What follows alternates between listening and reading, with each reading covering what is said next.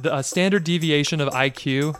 It's the difference between a person of average intelligence and someone who's borderline unable to operate at the, the normal human uh, level. So we could say if you live on the verge of financial trauma, your circumstances are going to make you stupid.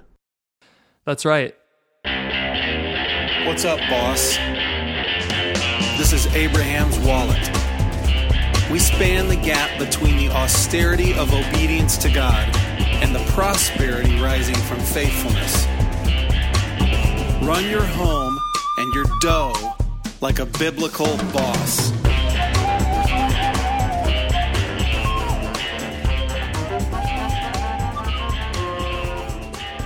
Buenos dias, Steven. Hello, Mark. How are you today?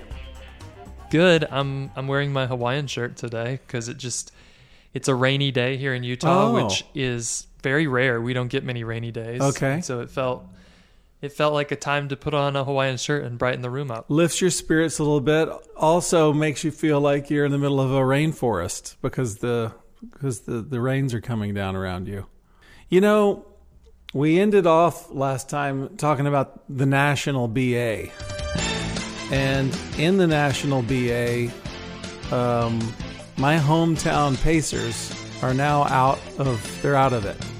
They're not part of the story anymore. Oh, the NBA. Yes. Yes. It took me a minute there. Yeah, yeah. Um, our little Mavs begin their, we hope, uh, long run tomorrow as of this this recording. So they should have a couple of wins under their belts by the time this is published. That'd be nice. Um, Let's hope so. But what we failed to mention last week in talking about the National BA, it's really the most important playoffs that happen. Our fantasy league. Oh, that I haven't looked at our fantasy league in about four weeks. All of my players broke femurs and things. And I'm done. Well, that would explain why the the, the last the last uh, matchup of the season was me against you. So that would explain the way that you fared at the end, which was not well. I handled you handily. So Well, I went to just check and see what happened, and it tells me you're not even logged in anymore. So that might tell you. I don't want to take anything away from your victory, Uh-huh. um, okay. but you might have not been really playing a, a human. Oh, okay. All right. All right. So be it. Oh well. well. What else is happening in your world? Um, I, I'm in one of those mini seasons of imbalance right now. I've been working quite a bit. Um, Yes. we we just hired a new household employee. The first time we've had to do that in about five years. So that was a little bit of a scramble for the Parrot family. Was interviewing and finding a person that would be able to help us with taking care of kids and running errands and some of the, the just to do lists on uh, around the house. But we feel very grateful that we think we found a great fit. Um, Would you? Can you give us thirty seconds on h- how you went through that? Because that might be helpful for people. Yeah, I have been very. What were you looking for? I've been very lucky that I've never had to turn to the open kind of market when it comes time to hire somebody. Um, yeah. We've always been able to throw up a few social media posts and put the word out and have lots of candidates. So that's great. We um ideally we're looking for somebody who um would be able to help us on pretty much a full-time basis throughout the summer and we're going to go to a different rhythm in the school year and kind of see how it goes of my wife and I sort of trying to work our work schedules so that we're around more in the after school times. Oh, that's great. Um, and so, but we wanted somebody who was interested in sticking around with our family for longer than just a summer gig. So that kind of narrowed us down. Um, we had a few candidates that had done limited engagements for families that we trust. So that felt like a an interview in and of itself if they've worked for one of our friends for Right. a few months and we ended up with some great people to talk to and really just I like to ask questions like, "All right, if I didn't give you any guidance and just said you've got the kids for an afternoon, tell me what you're doing with them." Um, and the answer to that question ended up being really uh, revealing of what type of person this was. So Hmm. we're really interested in our kids being um, forced to be bored sometimes, being outside in in the mountains. We live like I'm looking at snow-capped mountains right now, and I. It's funny. A lot of kids that grow up in Salt Lake City don't ever go to the mountains. Uh, Hmm. It's sort of something I've realized that people who grow up here are usually not the the mountain people. It's those are the people who move here. So we wanted our kids to kind of be experiencing all the good nature stuff that's around us and we really found a lot of great Jesus loving women that were people we felt like could do a great job of taking care of our kids, help us with the way we want to run our household, be of a like mind with us when it comes to the rhythms that we observe. And also, this isn't a must, but it's a bonus if it's somebody that we might even be able to uh, disciple uh, Yeah. as they operate inside of our home.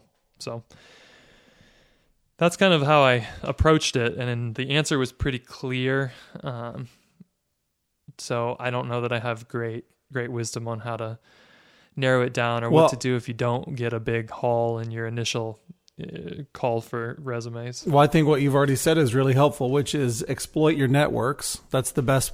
That's the best way to find people that you can trust is your networks, and then just for you to call out that you you want someone who can do domestic stuff, whose personality meshes with your family, and who loves the Lord. Um, how how much administrative uh, burden do you do you put on your helper? I think that depends on the season. Uh, like I said, I'm actually around most of the day. Um, Yeah. Most of my clients aren't in Utah, so I'm often working from the home.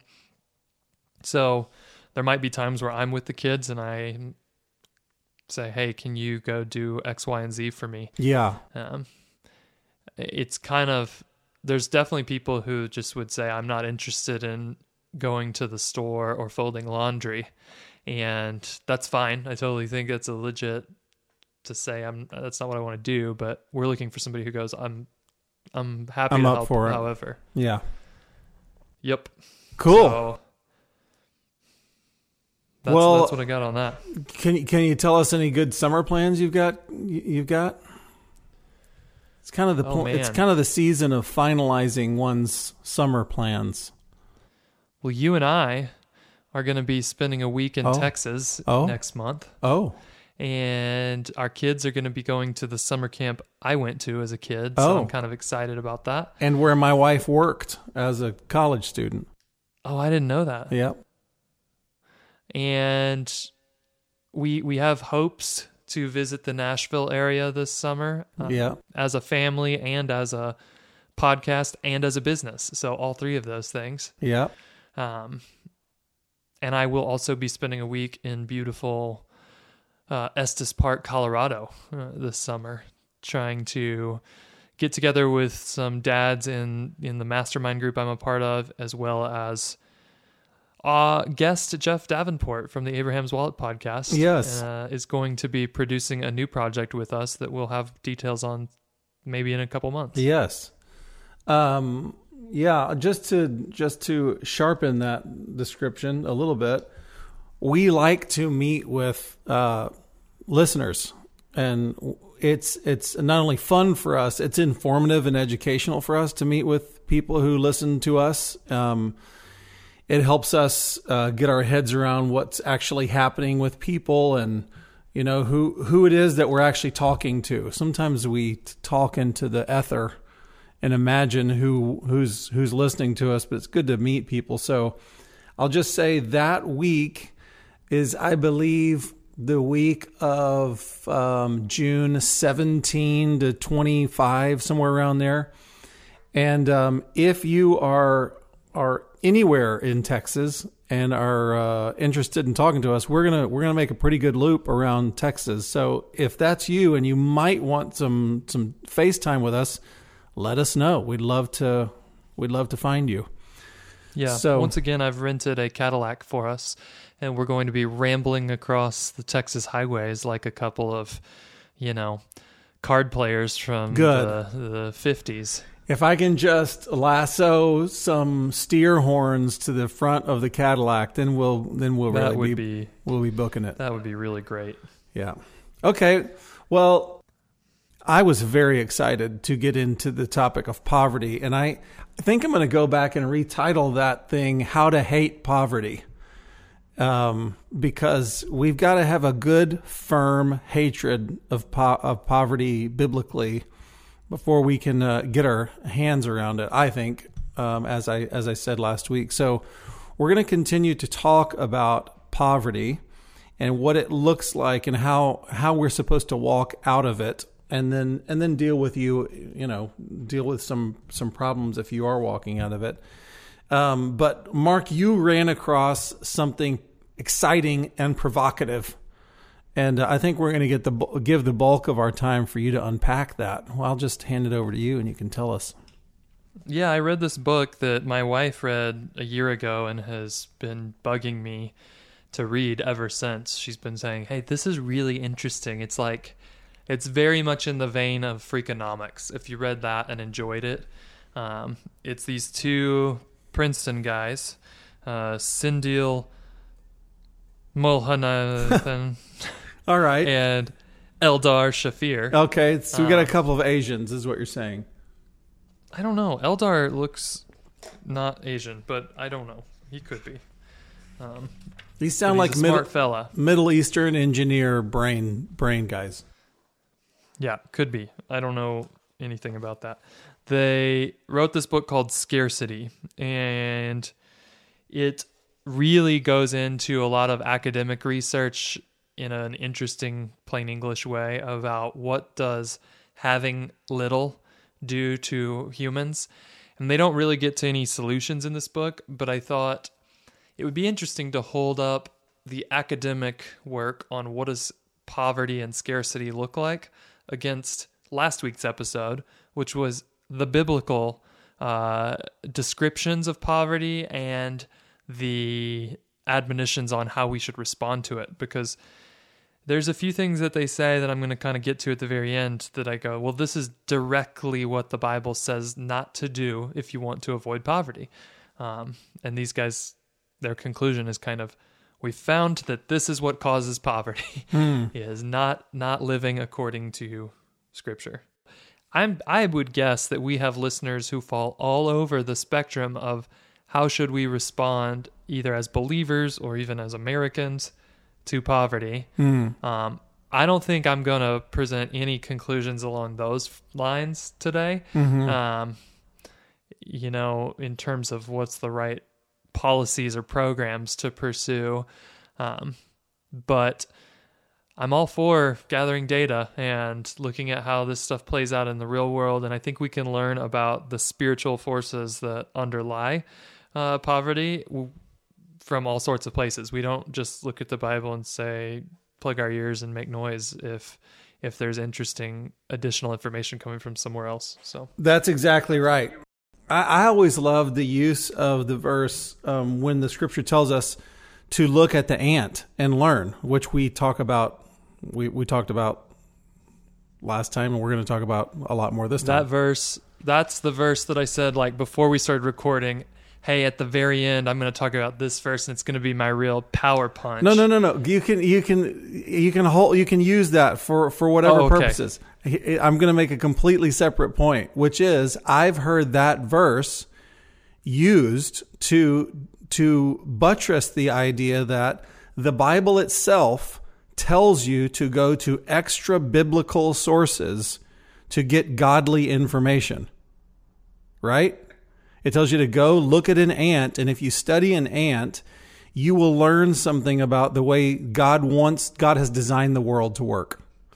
So That's right. so, if we could go to this book that these dudes whose names I can't pronounce um, wrote, and they tell us here's some empirical data about scarcity, we're not afraid of outside information whatsoever. We're very interested in outside information. I think the better information we have, the more we'll find that how the world really works underlines the scriptures, the truth of God.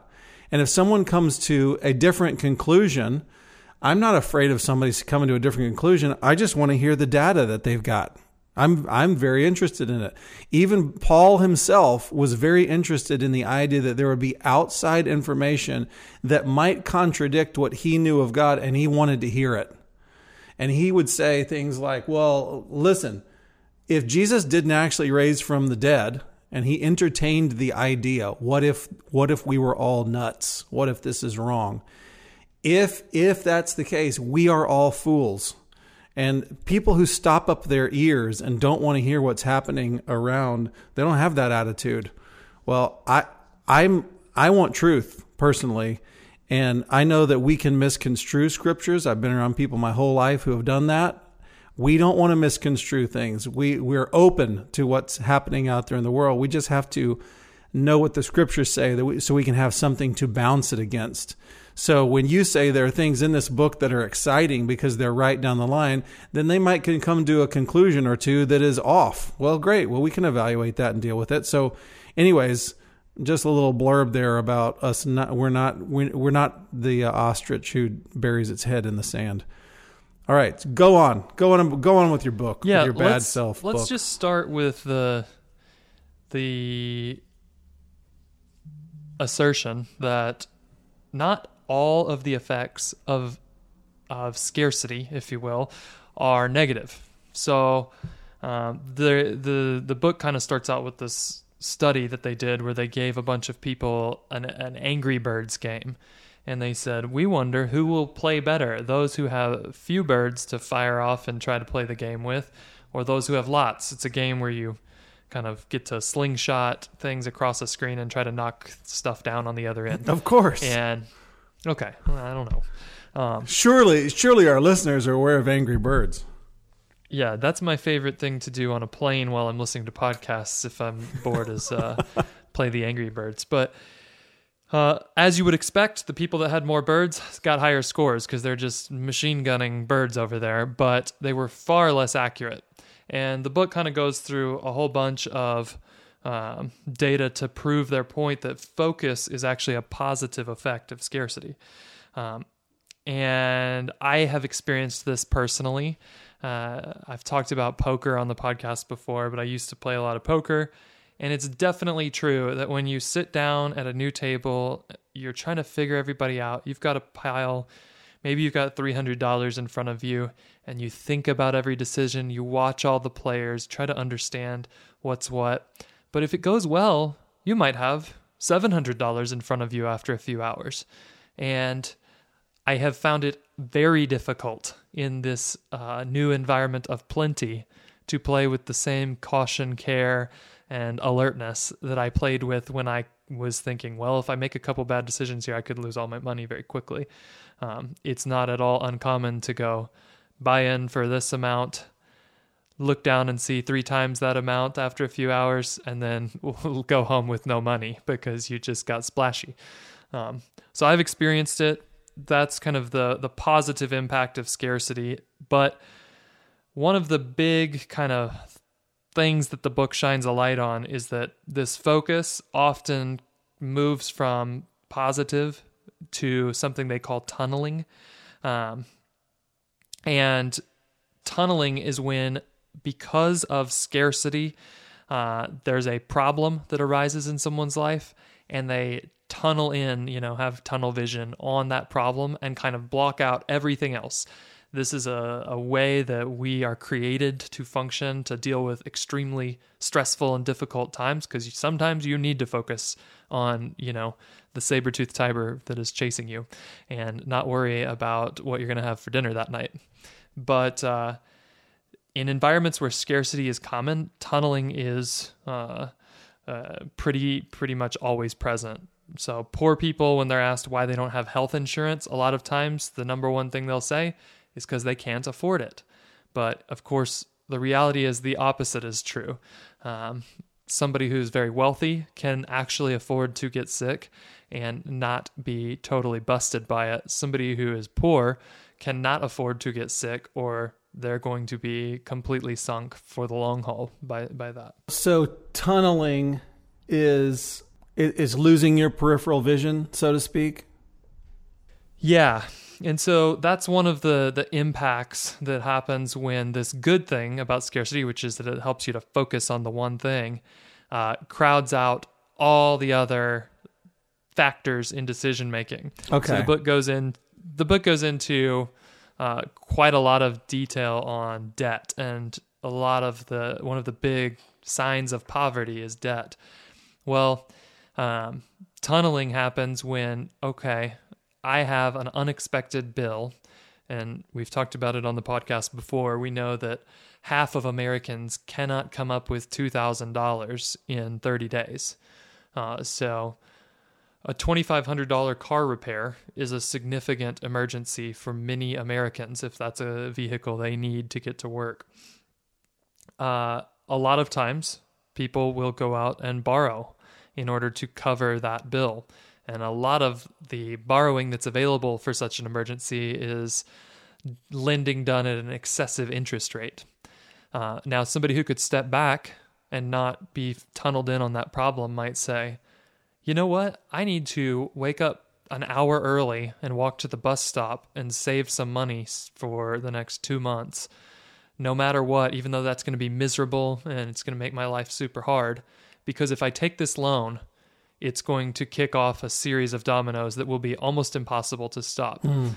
Um, and it's not that people in poverty are dumb, uh, that they can't think through that process. It's that there is a known effect that happens when a really big emergency that is stressful is put right in front of us. We tend to say, How do I solve this problem?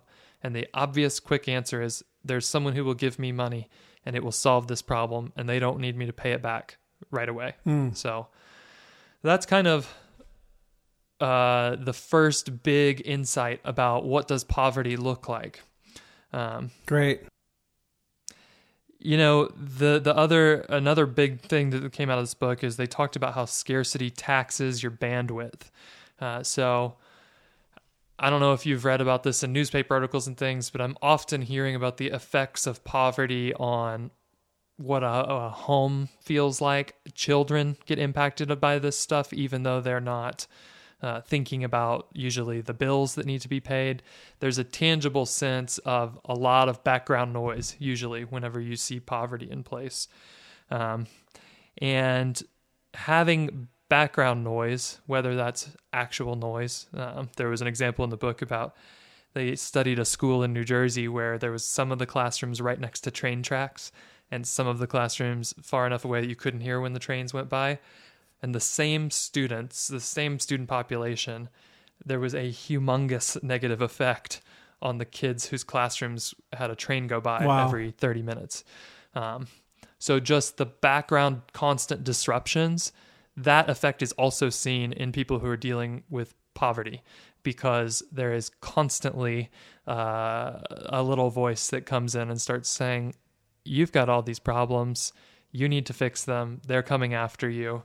Um, and that, that background noise creates a bandwidth tax, um, is kind of how the authors described it.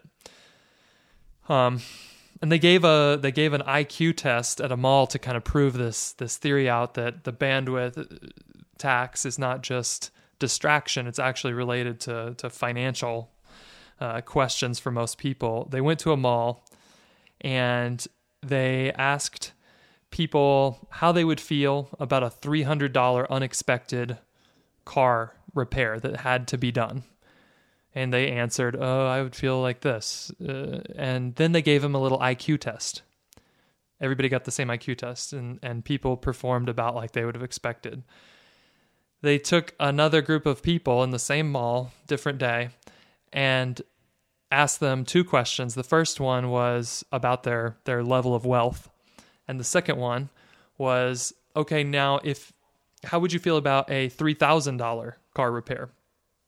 keeping in mind that most Americans can handle a $300 car repair, but most Americans cannot handle a $3,000 repair. Yeah.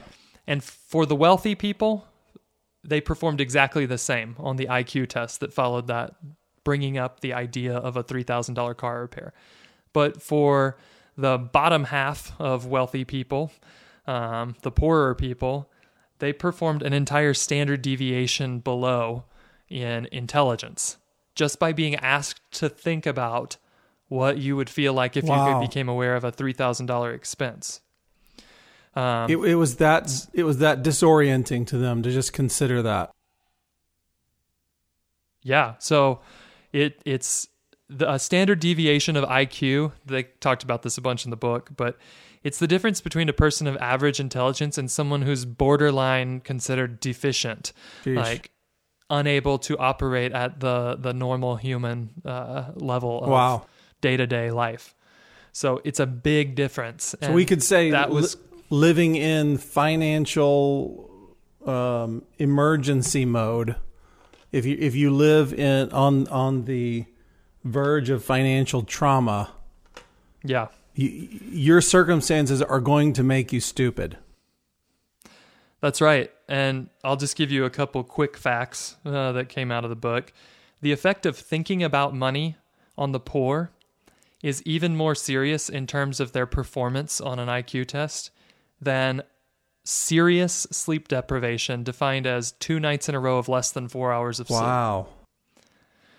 Um, another thing they explored a lot in the book is that scarcity also significantly reduces self control. So people facing scarcity are much more likely to choose an impulsive option in a mm-hmm. test. And that was true not just for financial scarcity. They they talked a lot about dieters, people who are imposing restrictions on what they're allowed to eat. Mm-hmm. If they showed them pictures of cake and ice cream and then asked them to do an IQ test, they were distracted uh, and were not able to to complete the Oh, test at the same level. Wow. Um, so that's kind of an example of the bandwidth test and just uh, the bandwidth tax, rather. Um, it's significant. If poverty is operating in the background of your life, it is going to drain your ability to perform. Um, so I thought that was interesting, and it's we could go a thousand different ways from a. So how should we deal with this? Yeah. But I think it's pretty hard to dispute that people who are dealing with poverty, um, again, that could be because they don't have enough money. It could be because they have no slack or no free time, and they're constantly out of time. Um, they talked a lot about that having similar impact on somebody if they are always running behind because they don't have the time to do the things they would like to do. Yeah. That, that was kind of a form of poverty they discussed. Um, they are not going to be operating at full capacity. Well, uh, we would say, right, that I mean, these researchers are looking at at um, surface measurable scarcity and telling us here's what here's what poverty does to people. Um, I'd be interested in what their I'd be interested in knowing why they even took took on the project, why why they why they're interested in the subject. But for us, I would just say we believe that that this uh, poverty mindset can be present in you regardless of what your uh, resources are. And I mean, when you talk about, I mean, this is a this is like a major thing that I'm very interested in is that that lack of self control, impulsive thing.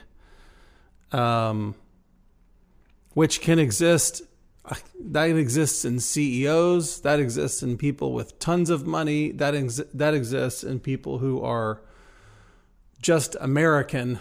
Um, it's not limited to Americans, but I certainly see it in in people around me, and it's not connected to uh, how much money someone has. Maybe it's harder for somebody with financial scarcity um, to get their I don't know to get their head around self control.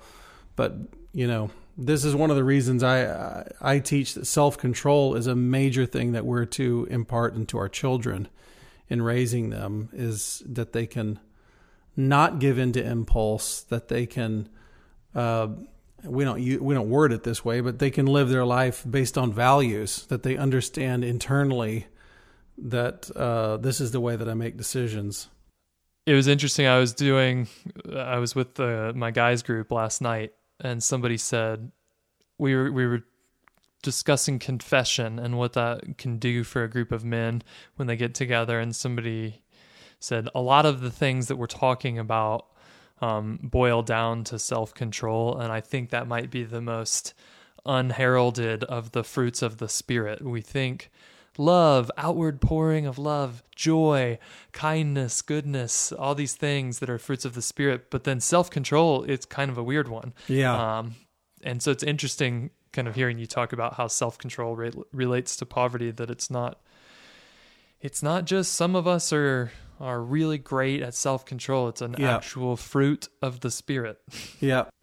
That's right. So the second half of kind of what they explored was was around um, what they called Slack, and we've talked about this in articles and podcasts we've done on budgeting. How we've talked about having some slush in your budget, um, what that what that looks like. Even if you go to abrahamswallet.com and search slush, you'll find articles where we talk about how to think about Slack or slush in your budget. Um, but I think that we know in our brains that everything, no matter how rich you are, when it comes to money, and the same would be true of how you spend your time, everything is a trade off. So if I decide to buy a latte, um, that means I won't buy or spend or invest in something else. Um, and I might not feel that, but it's true. Um, I will either keep my money in cash in my account, and now I have liquidity, or I've decided to spend it on something. So everything's a trade off.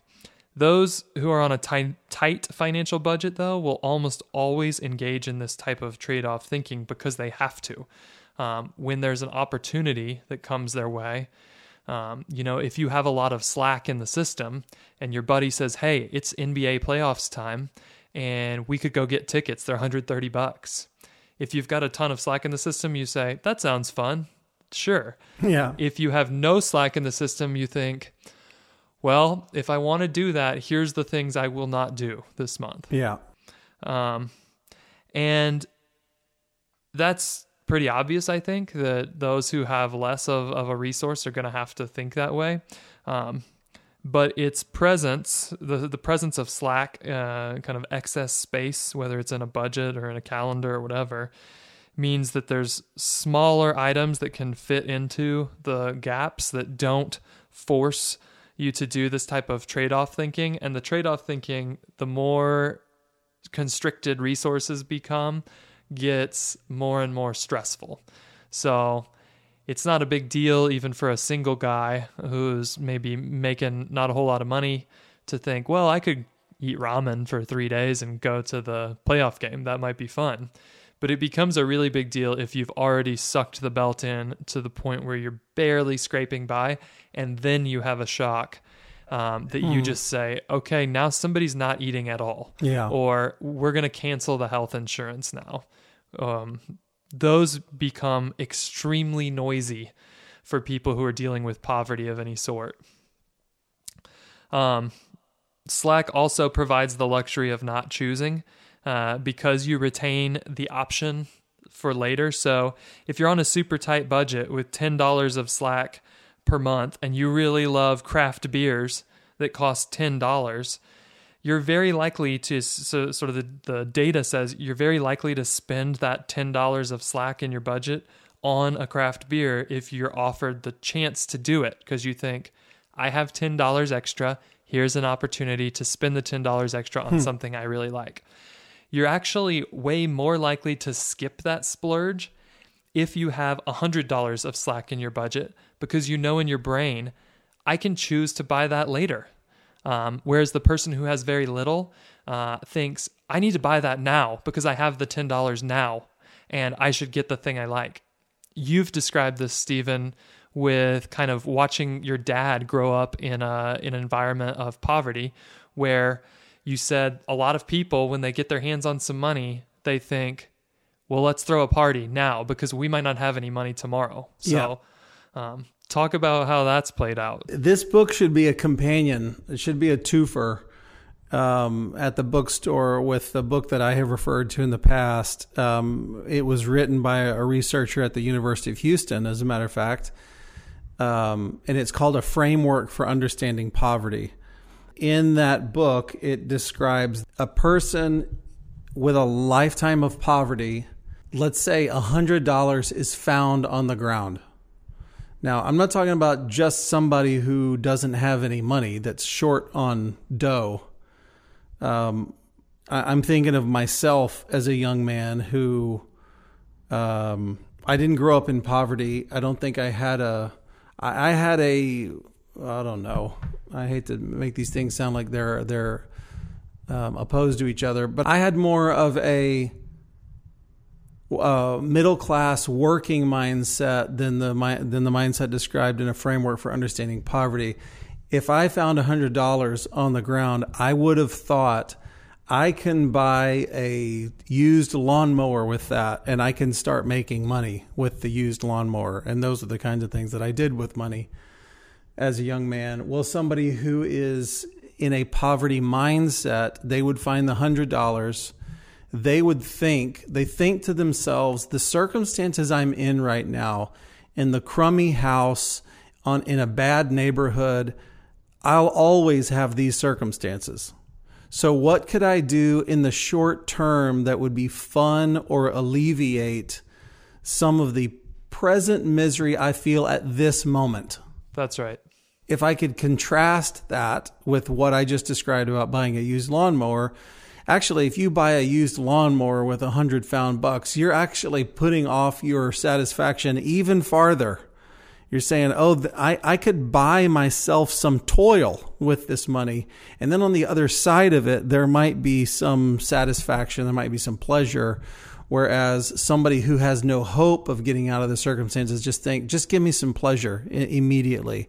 So we would see that um, my my mother, who uh, some folks know from various episodes of the podcast, my mother has always run the books in my in my household. One of the reasons is because she came from she came she they grew up in the same little country town, but my mother came from a well-to-do family in the country town. Her father owned the water works for the town. And and he was he was he had a car and they they were one of the first uh, first families to get a, t- a nice radio in the house, etc. And so she has a much different approach to money. Whereas my father, whenever he would give, she, my mother actually gave my dad an allowance. My dad, he likes the feeling of I've got some money folded in my pants pocket, and I like the feeling. My dad just likes the feeling of like counting out dollars to the shopkeeper. Just loves that feeling of of spending money. And so my mom would make him allowance, knowing that that kind of thing that we're describing, it's in the old man. That old man is 82 years old right now, and that thing is still in him. And that that feeling of buying short term pleasure, um, even if you have to mortgage the future to do it, that that is just that's part of the deal. That's part of this poverty right. thing. Yeah, there's a couple things that this brought to mind for me. I I remember so when we think about Slack and and money, we all make stupid money decisions. And probably I like to think that I made more stupid money decisions when I was younger than I make now. Um, but there was a time in college where I didn't have a whole lot of slack and I was at Princeton and the all the blue-blooded kids would get together and sit uh, around in these, you know, burled walnut paneled rooms and uh, smoke pipes and act like we were, you know, old men, hot stuff. Yeah. Yes. And I did not come from poverty by any stretch. I came from a, a family that was doing great, but I wasn't, this wasn't my, natural environment either. Yeah. Uh, and I didn't have a lot of money of my own at the time. Um, so I, I had about a hundred bucks, I think, to my name. Uh, and I thought I'm gonna go down to the tobacco store in town and get me one of these pipes uh, because they had a little they had a little package for students that wanted to have a pipe, and you could get a pipe and a bag of probably junky tobacco for twenty dollars. And I thought that would be cool, and I can hang out with my classmates and we can debate politics or whatever we did. Um, well, I walked into the pipe store, I talked to the guy, and because I'm a bit of a gear nut for everything, yeah, um, I walked out having spent all hundred dollars of my money on a fancy pipe if you guys listening are pi- are pipe smokers, probably a hundred dollars is like not nothing. But for me, I remember getting about a block away and it hit me. This was a stupid decision, and I walked straight back to the store and said, "I have to return this." And he was like, "Oh, no problem. Wow. we can return it for store credit." And I said, "Well, I I'm never going to smoke a hundred dollars worth of tobacco. I don't think I would have smoked the the three dollars worth of tobacco I got here." Um, and that was a lesson learned. He would not return that, Oh, that wow. pipe for me. And if you're still in business, tobacco store in Princeton, New Jersey, I I just want to put a little bit of shame on you for that decision. for not giving my Oh. money um, back. Well, big of you to turn around and go back Yeah. and actually confess I did a dumb thing. Well, this happens, and they talk about this in the book. It happens to most people who are dealing with poverty and scarcity. Is that the everybody makes the same dumb decisions. The people who have no slack in the system, it really hurts them. Um, so I cannot claim to be really hurt by that decision, Yeah. but I did not go out to eat with my buddies for like a month after that. Um, and so that kind of sucked, and I actually had to trade off. Um, I think that you know if you define slack as room to fail, that's why it's not so stressful Yeah. for somebody who has a bunch of extra. Uh, I thought about when we moved out to Utah. I was rock climbing all the time. It was my obsession of the moment when we moved out here, and I would go climb with people every every morning before work. And the cool thing to do when you were a 27 year old childless Yahoo was to show how much mastery you had over a climb by climbing occasionally with no rope. Right. Um, and this is incredibly stupid because some of the best climbers in the world have fallen to their deaths on very easy climbs when something breaks. So I am confessing this to our audience. Yeah. I'm not bragging. Don't this do was this. a good idea. Yeah. But the point is, I could climb a pretty hard rock climb. They grade them, and I could climb something that was, you know, towards the top of what folks in my crew were able to do um, when I had a rope on, and I could just fully concentrate. And if I fall, no big deal. I'll get caught. When I was doing something that would have been easy enough for my daughter to climb uh, now, uh, it felt tremendously difficult Right. when I knew that if you slip, you die. And anxiety Um, inducing, I'm sure. And that's kind of how people dealing with poverty feel about all financial decisions. Like these aren't hard decisions, but if I screw it up, I die uh, Yeah. in a sense. So Yeah. that's that's, That's a kind great of what analogy. poverty that's kind of what poverty feels like and the i think when we think of it that way it helps us understand all that stuff we were talking about the the bandwidth tax the fact that uh, of course you can't think like you would objectively think in a low stress environment if you th- are knowing the wrong decision here Yeah. uh, the the authors actually you'll enjoy that they referred to Bruce Bowen, who uh, Of course. San Antonio Spurs. San Antonio Spurs, one of the best three point shooters in the league uh, during the 2002 2003. He's one of the season. original guys who, for whom they coined the term 3 and D.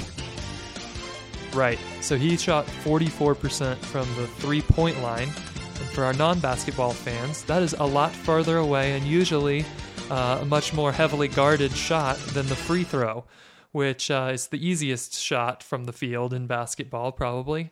And he shot 40% that season from the free throw line. Crazy. So it's really just the the noise created by pressure and high consequences of missing. And I guarantee you, once Bruce started that season out shooting fifty percent, and everybody was kind of looking at him like, "What what's happening here?" Yeah. Every shot after that started to feel like if you screw this up, you're really going to be made fun of on on Sports Center the next day. Yep. Yep. We talked a little bit about payday loans. It's kind of interesting. I won't go into all of it.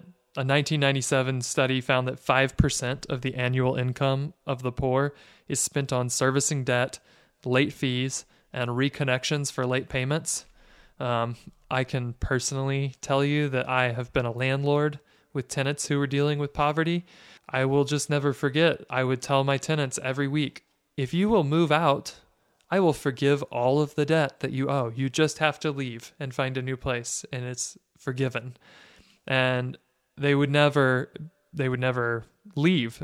And so what they would do is cough up massive late fees that were specified in our contract. Yeah. Because I said, if you stay, you have to abide by the contract, but let me help you find a place you can afford. Right. Um, and it was always, no, we're going to sell a couple old vehicles and Yeah. get you your money. Yep. It's interesting that the the poor use about ten distinct financial instruments on average. Um, we did an episode with my friend Murray, if you think back, and he's a guy who kind of evolved in the way he was thinking about cars and you'd have to just go back and listen to to the episode to hear his story but he talks about getting stuck in a trap of leveraging this debt against another debt and trading these two cars for another one and then looking up and going I have more debt than I started with now and that's just part of the story in poverty is that there's usually a lot of complexity that um, people who are dealing with poverty and scarcity and kind of that snowball encounter. Um, I I remember being at lunch with a guy who I thought, well, this guy's got it together. He's he's got a big wig job. Um, and we ate lunch and I was thinking this place is kind of expensive. I had to spend $17 on lunch.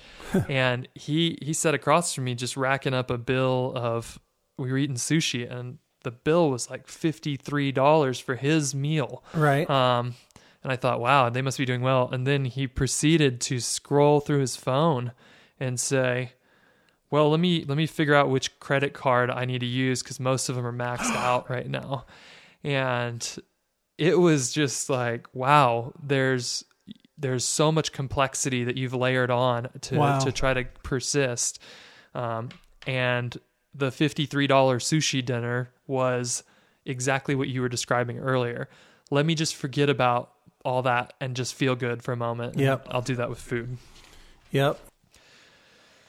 So the book, like I said, doesn't really give a and so here is what we should do. Um, but it does say two things that I wanted to end with um, before kind of just leaving you guys with a bunch of depressing data. Um, and I'm going to read this paragraph because I think it it really wraps up the the steps that need to be taken. And it says, getting out of a scarcity trap first requires formulating a plan something that the scarcity mindset does not easily accommodate. Making a plan is important, but not urgent, and it's exactly the sort of thing that tunneling leads us to neglect. Planning requires stepping back, yet juggling keeps us locked into the current situation. Focusing on the ball that's about to drop makes it terribly difficult to see the big picture. You would love to stop playing catch up, but you have too much to do to figure out how. So, right now, you must make your rent payment. Right now, you must meet the project deadline. Long term planning clearly falls outside of that tunnel. And that's why you and I think there's a life to be given in helping people step outside of themselves, whether or not they're dealing with with like this type of Sure. pressing scarcity. We all have finite resources, even those of us who are stewarding giant piles of wealth. There's still some finiteness to it. Um, and it's helpful to step back and intentionally pause, back up, and plan. Um, I think that has implications for our weekly rhythms, for taking a time to stop everything and just breathe. Um, I think about the way that you guys start your Shabbat with kind of occasionally a cacophony of here's everything we have to do, and it gets louder and louder, and then whew, the candle gets lit, and it's time to start Shabbat. Yes. Um, so um, there's value to stopping, and there's the the long term solution to this is planning. Um, we're out of time to go into it, but there's fantastic stories in the book about um, vendors in markets in third world countries and how if they could just plan a little bit, they would exit the cycle of having to borrow money every single day for what they do. Um, so planning is is a valuable but almost impossible to do step in exiting the scarcity trap. Well, you know that I'm I'm just thinking of there's so many places in all of our lives where we feel we're on some kind of hamster wheel and we will we just can't get out of it. I mean, I know people who feel that they have to check in with social media every couple of hours and they have to scroll until they get back to the last place that they left off. Like I have a responsibility internally to keep up with every single post of anybody that I'm vaguely connected to. And that is a hamster wheel if ever there was one. One I'm famous for not feeling right and, unless the, the my emails are all dealt with. And i just can't i just can't leave some you know that are bolded. They got to all get out of the you- bold. Do you use folders? no i've never used folders. Oh man, this is probably not good for your mental health, but I have gotten to the point where now it's not enough just to have them all unbolded. I have to open my Gmail and there's nothing at all there. right okay So I, I, filed them all into Yes. different folders. I know people like you where for me i'm just getting comfortable with okay that, that's that's not important enough i'm not going to just i'm just not going to deal with that but i because of that kind of paralysis and that, think of the hamster wheel of urgent things got to oh it's so urgent got to do this and then i look around my desk and go why wouldn't I take 10 minutes and straighten up this desk and deal with these papers could be dealt with if I would just, you know, I put papers on my desk. If I just take that note, uh, the reason it's on my desk is because I want to put a note into my computer. Then I can, they're going to have it there forever and get rid of this paper. And my desk or my closet can start looking cluttered because I have this feeling of the urgent, urgent, urgent. And so that's something that I hope that people can take away from this is if you live in the em- endless hamster wheel of dealing with the urgent and never pull back to go into a big picture planning mode and really that's one of the mental benefits I have to say of of taking time out to spend with the Lord kind of like what you're saying about the Shabbat, which is, of course, there's all these demands on all of our lives. We can't meet the demand for everything in our life. You can't do all the things that you could do in your life. You should see the weeds in my front yard right now. You just can't do all the things that you have to, that you can do in your world. Um, so we have to pull back and we have to get some perspective. We have to prioritize and make some good decisions without being in the moment. So the planning thing that you're describing, I mean, that is so central to what we want for families is that you spend time. I want a husband and a wife to spend time weekly together talking about what's happening in their worlds, what's happening with the children, what's happening with their finances, what's happening with their time resources to make plans where they're not digging in the actual stuff all of the time and trying to make a decision while you're carting kids around. That's not the best time to make decision. Pull away and go, what should we be doing for our, our, our time off that's coming up in the next three months or whatever?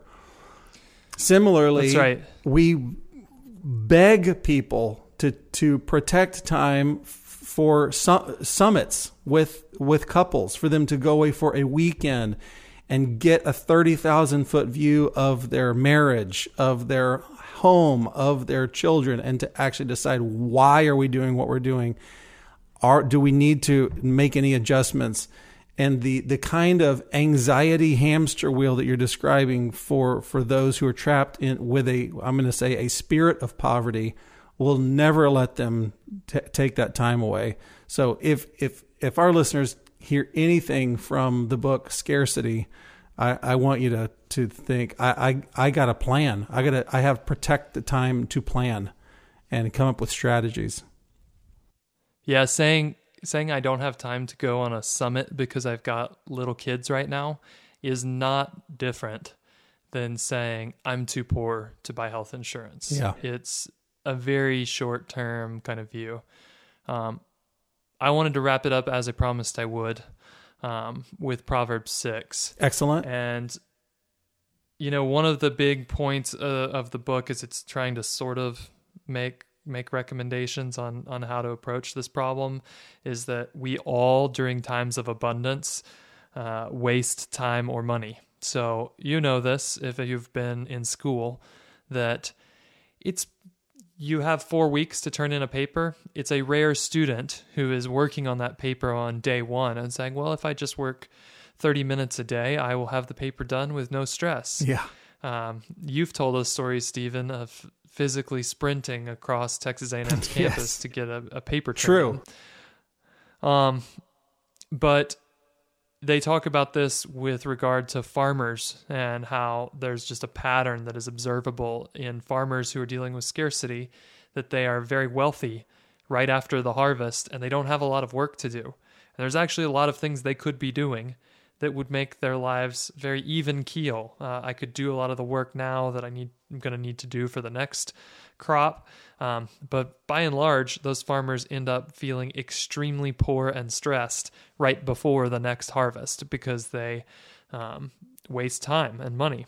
Um, I find that this happens to me after I finish a big project for somebody. I might say, "Well, I've got I've got a couple weeks before I've got to really turn on turn on the heat and do this again." And before you know it, you're back in the same situation. So, Proverbs six has something to say um, about this, and uh, it's the verse we talked about before. Uh, Go to the ant, you sluggard.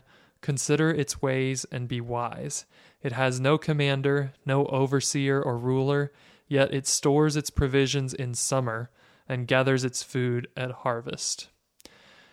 And we wrote a whole series on the blog called Consider the Ant. And I think that this really is the the biblical prescription for cycles of poverty, which is that um, it's so important when there is plenty to store provisions for summer because we're not guaranteed at all that there's going to be um, manna from heaven in all seasons. You might be getting that provision now um, for later. And I think this is a good admonition to kind of say, let's not do the thing where we say we got a we got a hundred dollar bill in our pockets now, so I guess we're uh, the whole neighborhood's going to get some Crown Royal tonight. Right. Uh, it's uh, that's that's not what the Bible prescribes. That's great.